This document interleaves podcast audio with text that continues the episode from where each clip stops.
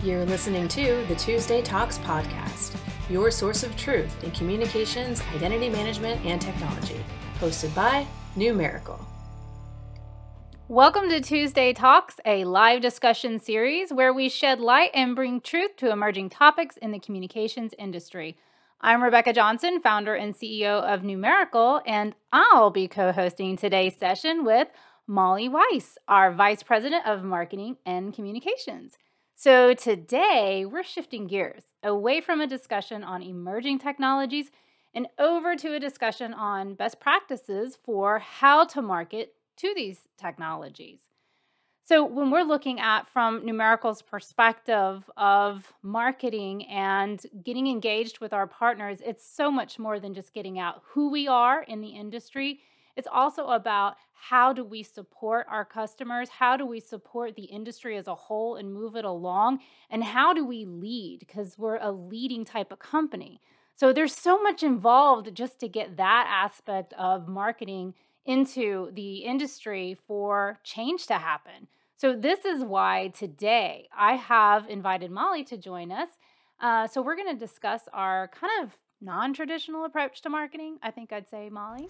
Absolutely. Yeah. Thanks, Rebekah. And hi, everyone. I'm excited today to talk more about marketing and share some strategies that you all can take away to inspire your own marketing teams. Excellent. So, Molly, I hate to tell you, but right off the get go, when I first started the company, everybody told me save your money, don't do marketing. From day one. And you know what? I have had the privilege to actually work with some incredible marketing teams uh, over my career. And I realized I was like, no, I, I actually think marketing is one of the absolute key roles that I need for my startup team here, right? I've got to have technology, I've got to have sales, and I got to have marketing. It just wasn't an option. But uh, unfortunately, Molly, what also wasn't an option was a budget. we had a budget of zero dollars for marketing. And I remember talking with you when we were first interviewing. And, um, you know, of course, you blew me away with just your vision and your insight and how your approach was to marketing. Um, but, you know, we were real and honest, and I just didn't have a budget for marketing and asked you if you could still achieve it. So, you know, Molly, how did you take what we had, your limitation of zero dollar budget, and create a multifaceted campaign to launch Numeracle? So I knew without a budget I'd have to get extremely creative. And so I remember starting by making a list of every element that I could think of that we could possibly accomplish on the cheap. Made a focus not out of the channels of distribution that we were able to achieve, but really out of the messaging behind where we were distributing it. And so, you know, thinking about your prospective customers uh, and their partners, they're constantly out there looking to solve some problem, whatever that may be related to your own business. And so when you have the answer to that problem, to make it known, people will be able to find you and come to you for it, whether you're paying to advertise that or not. So you just have to make sure that you're putting the answers out there in multiple places, described in multiple different kinds of ways. So instead of being that best kept secret, you're actually this exciting new secret expert that people have not heard of yet until now when they've just discovered you. So it makes them even more excited, you know, because they think they're in on some kind of a secret. So you mentioned not needing to pay someone else to put the spotlight on you. And this is certainly something Numeracle has seen a lot of from offers to pay to have our product listed on the top 100 of the industry. Um, I've been offered to be uh, the top leader in the industry in some magazine that I, I swear I've never even heard of. So there's a lot of like easy pay to play solutions out there that, you know, honestly, we've intentionally avoided. So can you speak more to, you know, why companies shouldn't focus on raising funds for this type of activity? Yeah, the way I look at it is when you pay to be featured in an article, you're really switching out of the world of journalism and into that world of advertising. Though it's more time consuming, it's 100% possible to be featured in an article based on the merits of your work and the unique problems that your company is solving. And nine times out of 10, it's going to be in a publication or a platform that your prospective customers are actually consuming. I remember the first time that Numeracle was featured in the New York Times. And it was not because we were an advertiser, it was 100% because they were collecting research for an article and found Numeracle as an expert in our field. Yeah, exactly. It's directly tied to our approach of positioning leadership where we actually are leaders rather than advertising some kind of smoke and mirrors leadership where you're paying to become a part of someone else's marketing. Yeah. And it all goes back to that strategy of making sure that you're able to be found and that you are visible to those who are searching for the solutions in your area of expertise. Right. And so being visible and making technology leadership accessible to those in need of a solution is really exactly how we started growing our client base, just starting out. Yeah, for sure. So many of our early intro calls happened as the result of someone seeing you, Rebekah, uh, you know, on a panel or at an event, curiously starting to Google us and then reaching out. And once we picked up on this trend, Numeracle made absolutely sure that we were at every industry association event that we could be at. And if the sponsorship fees were too heavy at the time, we simply offered to contribute our expertise and resources instead of through our pocketbook. That's right. And, uh, you know, it made a road warrior out of me to say the least. Um, but you know, when when we weren't in a position to pay for the spotlight, I had to start moderating and leading panel discussions and chairing committees and volunteering to lead task forces. You know, each of those exposures genuinely led to new opportunities to speak and promote the brand as word spread about, you know, the unique solutions that we were solving. And none of this happened through a single sponsorship or advertising dollar, but through leadership, true leadership. And then I started my own industry association recently, you know, this year, the uh, Enterprise Communications Advocacy Council. Um, and as Molly knows, this this one has opened the door to even more collaboration across the industry with subject matter experts in relevant fields. It definitely has. And I would encourage any teams out there who are struggling to get their foot in the door of a larger event they're interested in. And Rebekah, we see this all the time. There's some huge things out there that we wish we could be doing, but especially when the cost is high, my suggestion would be to explore what's on the agenda. Look for a place you think you can add expertise, volunteer to speak. Or if you have a partner in the industry who's already speaking, ask if they need any help preparing their materials. And before you know it, suddenly they've invited you to join the panel discussion as well. Right. And and Molly, I believe this is really exactly how Numeracle found its way onto those panel discussions in the past. And you know, uh, there's definitely a, a, marketing strategy around that with uh, the partnerships that we built, and it just kept repeating and repeating and repeating. So I think it's really important that those listening grasp this and understand it. So can you talk? I mean, you you've been leading those partnerships. Can you talk a little bit more about how those partnerships work? Yeah, absolutely. Um, we've definitely found that partnerships go a very long way, especially when you can find partners who have big marketing budgets to spend but are short on resources to create the content to sponsor the events that they've already committed to.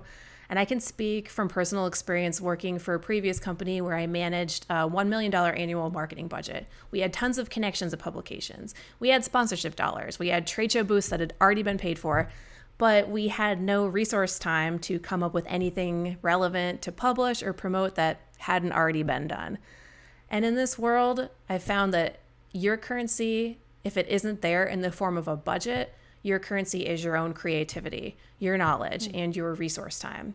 So get sleuthy and talk to anyone and everyone that you're in business with, searching for a partner who's in need of an extra set of hands.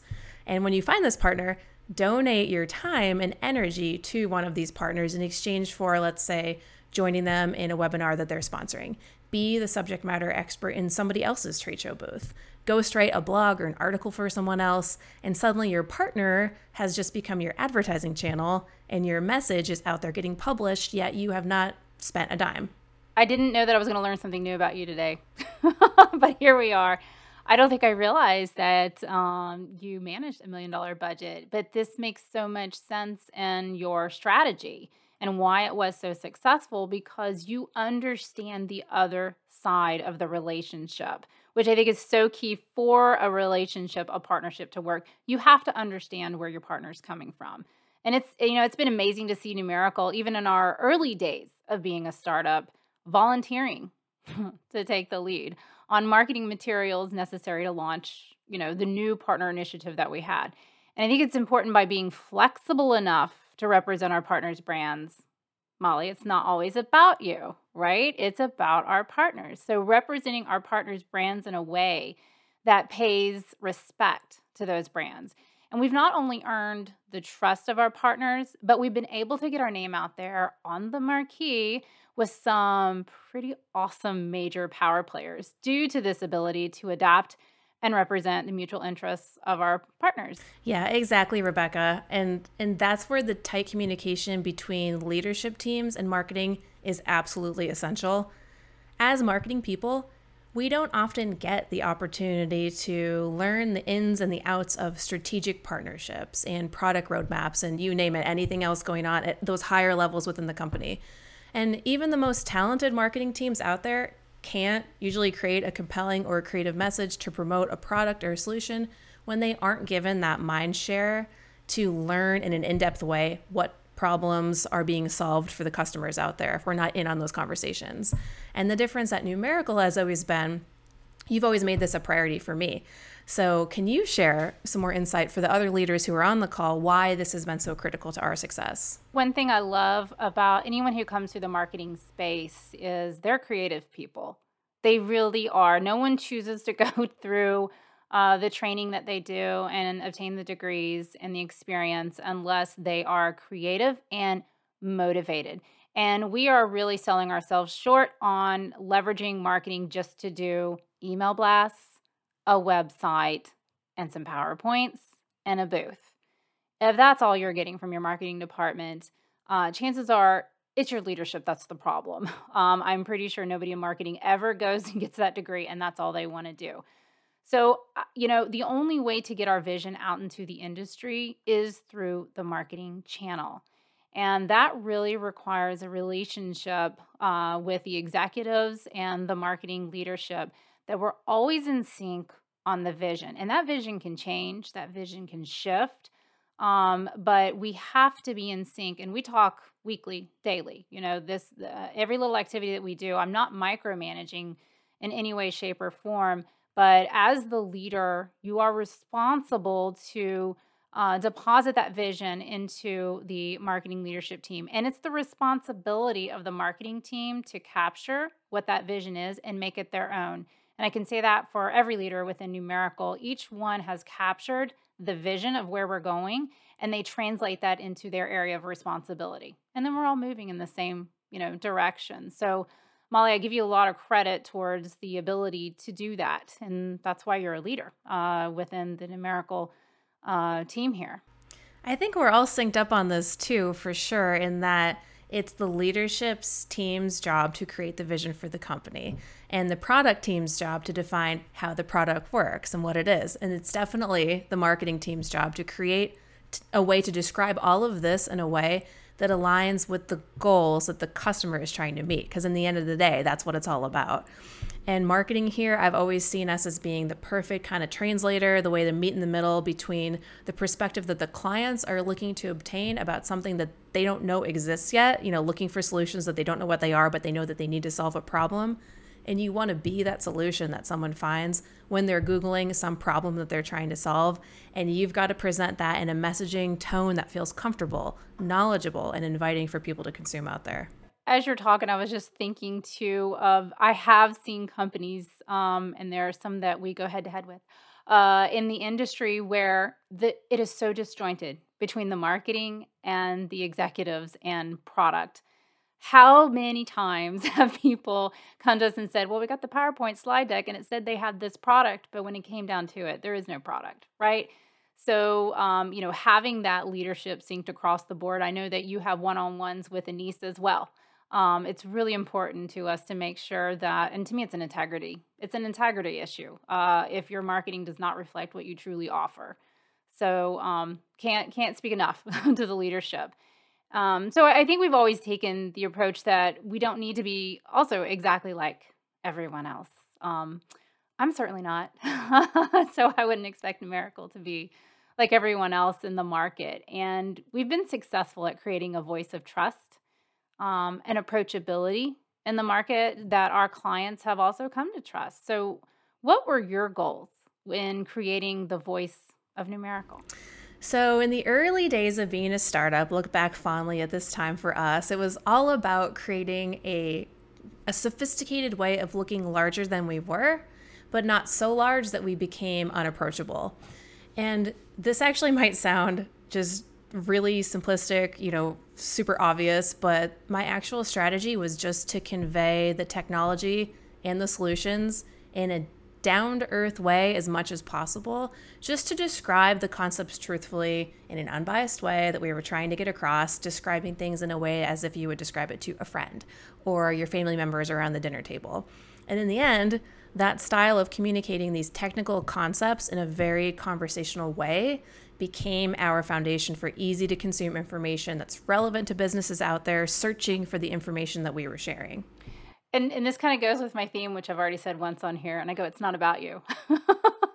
um, it's you know, and I say that to Numeracle. Numeracle, it's not about you, right? Uh, when it comes to marketing, it's about the customer, and you're and you're hitting it with regards to how we communicate what we can offer. So often, I see companies get caught up in their color scheme, their fancy words, their little logos, and they create a whole product line that's named something that you can't figure out what the heck it is, right? Like it's just become really all about promoting who they are. So we just go really simple. And we made that little mistake in the beginning and we stumbled and we figured out why don't people understand what we're saying? Um, oh, why don't we just tell them, you know, in simple concepts and simple words? So I really think it's important that others do the same and not get caught up in these fancy logos, fancy words, and all this other stuff that kind of loses the message of what you really want to get across. So, you know, how what would be some tips? I want you to give some tips to those who are listening that can mimic this approach that we refer to as a, you know, conversational, approachable marketing style. For sure. I- am going to take that first part too, where you mentioned some of the, you know, we had some some hurdles that we were trying to get over when we were launching these, you know, let's call them just trademarked names for things, right? And we found that people, they don't know our product names because they haven't talked to us yet. So they're not able to go search for this product name of something that they don't know exists. All they know is what they're trying to solve. They know what issues they're having. So we learned that pretty early on. We were wondering why aren't we getting as much traction to the, let's just say, certain areas on the website that we think we should be getting when you go look at the Google search terms, for example, we dig into the metrics and try to figure this all out. You find people time and time again searching for, you know, these issues they're having, not for our name of our product because they don't know what that is. So we made a flip early on to say, let's just stop trying to, to get fancy with everything and let's just call things what they are. And that's been super successful for us. And I'll say, you know, with that, with the naming of everything, the descriptions of all of it, it's definitely been all about the content for us. And when we talk about conversationally delivering new content, we literally used conversations that we were having with customers and prospects to shape the way the content unfolded. If we had a few web inquiries from people coming and telling us, you know, my numbers keep showing up as spam likely and I don't know why. Guess what our next blog post was titled? My numbers keep showing up as spam likely and I don't know why because you're literally trying to just answer people's questions. You know, you can't it's not scalable to continue to do this one-on-one. So you can't just wait to answer everybody's questions as they come in. You assume that a lot of people have the same question and you deliver it in a one-to-many strategy where, you know, you get a couple of common themes and you go for it. And using the actual conversations you're having with prospects and customers as a never ending resource for ideas for new content for your marketing team is something I would definitely suggest. Sales teams out there, your feet on the street, anybody who's hearing it directly, voice of the customer, you're hearing again and again what people want to know. Take that catalog at somewhere, give it to your marketing teams, and have them just go run with it. And if you use this strategy, you're going to lead people to contact you organically in an inbound type of a way, you can continue this flow of people coming in, continue to create that content that's addressing the real world problems or the curiosities of your audience. You can use this as a great way to supplement any of those traditional outbound promotional strategies, such as, again, the traditional stuff advertising, paying for email lists, sending sales teams out to canvass for new business, and whatever else you'll be, I promise, so busy tackling all of the inbound interest that you're getting that your marketing teams aren't even going to miss worrying about how to spend advertising dollars on pay per click campaigns and things like that that just have diminishing or inconclusive results. Yep. And Molly, people ask, what is your outbound strategy? And I'm like, we are still dealing with the inbound. And three years later, most of our leads are inbound. It's them reaching out to us from those avenues that you've set up. And it's just, it's, it's an incredible story. And I know we are still writing the story. It is not finished yet, but I'm just blown away and amazed with the work that you've done from day one. It's it's an absolute honor and privilege. And I told you this, I think soon after the first presentation that you did. I said, Molly, get ready, take some notes because you're gonna write a book about how to market on a budget of zero and you will be giving talks. That is in your future. It's phenomenal. And I'm so excited that we got to do this for the first time um, through uh, Tuesday Talks. So, on this last note here, Molly, it looks like we have just a few uh, minutes left for some questions. And there's one that we got that I kind of want to participate in answering as well. I think it's a really good question. So, as always, I'm going to let you kick off the question and provide your answer right away. Okay, great. I love it. So, question this is a great one. So, how do you get execs comfortable using social media or speaking on video? So, I've got a perspective of this just from helping Rebekah try to deal with all these requests. Like like we said, we get so much inbound activity, people wanting us to do things, be around and, and share our expertise and knowledge. So, what I've found has been the most helpful strategy, at least prepping Rebekah for these types of activities or even managing any of it myself as I'm trying to go back and forth with scheduling and whatever else. Making it as easy as possible to accomplish would be, you know, top of the list here. Um, you know, I know the pandemic moved all of us out of physical offices into home offices. And in the past, maybe you could have had a marketing team help you set up a nice little area and walk you through lighting and how to turn the zoom on and how to do everything else, um, get you some scripted notes and prep you, do AV testing, whatever. Now we can't really do that anymore. So it's just as important to provide those super specific details about how to, you know, what are the videos uh, goals? What are our expectations for what's going to happen? Exactly how long is it supposed to be? Exactly what are we going to talk about? Um, how to log in exactly? You know, who is going to be watching? All those specifics really help execs become more comfortable because they know exactly what they're getting into. Take away any of that sort of fear about what might happen with the technology or what am I going to do? You just you just hand it to them and say, here's exactly what's happening at this time. And the same thing for for me would go for the social media interaction let your execs know exactly how you want them to interact with social media, point them exactly to what you want them to interact with, give them instructions, you know, share this, say this, do this. The clearer you can be with these types of media, the easier it's going to be because executives do not have time to try to figure this out. So you've got to spell it out for them to make it easy. And that way you can kind of get them used to it and then it becomes a start to be, you know, more of a part of their daily life. Yep. And Molly, I want to add on that from the executive's perspective on the use of social media and doing you know videos such as this is um, in line with some of the points that you made with regards to being prepared. As an executive we're going from meeting to meeting to meeting. No joke. When we do these podcasts i had a meeting right before and i'll have a meeting right after and i have to shift um, complete brain you know thoughts and processes. So being prepared in advance and making time to do um, prepare for whatever you're going to say um, how you're going to structure what your post is going to be. I just don't make social posts off of the whim. You know, there is thought put into it. Um, the other key element that I would say is definitely know your audience. I get interviewed by different groups whose audience is a totally different industry. And uh, if you want to be relevant and be seen as a leader, then you need to know who you're talking to and you need to understand what their challenges are and speak specifically to it. If you stay in a generic realm, then you're just generic. Um, sorry to tell you, but you are. So you've got to show that you understand. And I'll give a little example of this. Um, when I used to, my prior life, I did communications with regards to different industries, whether it was banking, healthcare, um, retail. And my biggest start was in healthcare. And you have to understand healthcare. You got to understand the terminology and the words. And I was mortified whenever I went into a board presentation and someone on our team was speaking to them as though they were the financial industry. Lost all credit. Our products were great, our services were great, everything about us was wonderful. Lost complete credibility in that one presentation because they didn't speak to the audience and understand the audience in the way that they want to be communicated with. So I just think it's really important if you're at the executive level, no excuse, you should know who your audience is and your market and trust your marketing team if they script some things for you. So I think we have another question, Molly. We've got five more minutes here. We do. I think we have one or two more here. So we had one that was pre submitted, and this one was What are some inexpensive strategies our marketing team should start exploring to get more creative with an existing budget?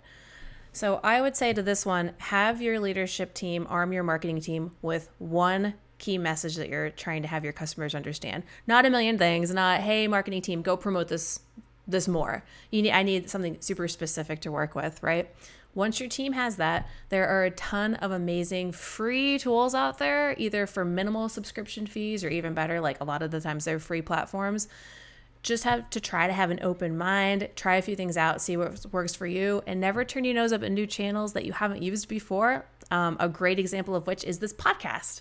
Uh, we thought, let's try to find a new way to get uh, you know the spirit of trust and transparency across and see if a convers- conversational style will work for our followers. And we launched we learned we carry on.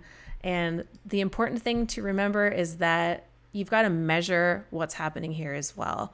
Check out and see what new types of activities you're launching that people are interacting with constantly ones that aren't working, cut them, move on to something else, listen to what your customers are asking, and create that solid foundation of information one time that you can then repurpose and use via as many channels as you can come up with. So that's just getting creative again. You don't have to continue to reinvent the wheel. Once you've got that one piece of information you're trying to get out there, you can get really creative with the different strategies to try to get it in front of people in new ways. Excellent. I, you know, see, again, I didn't know you were doing all that.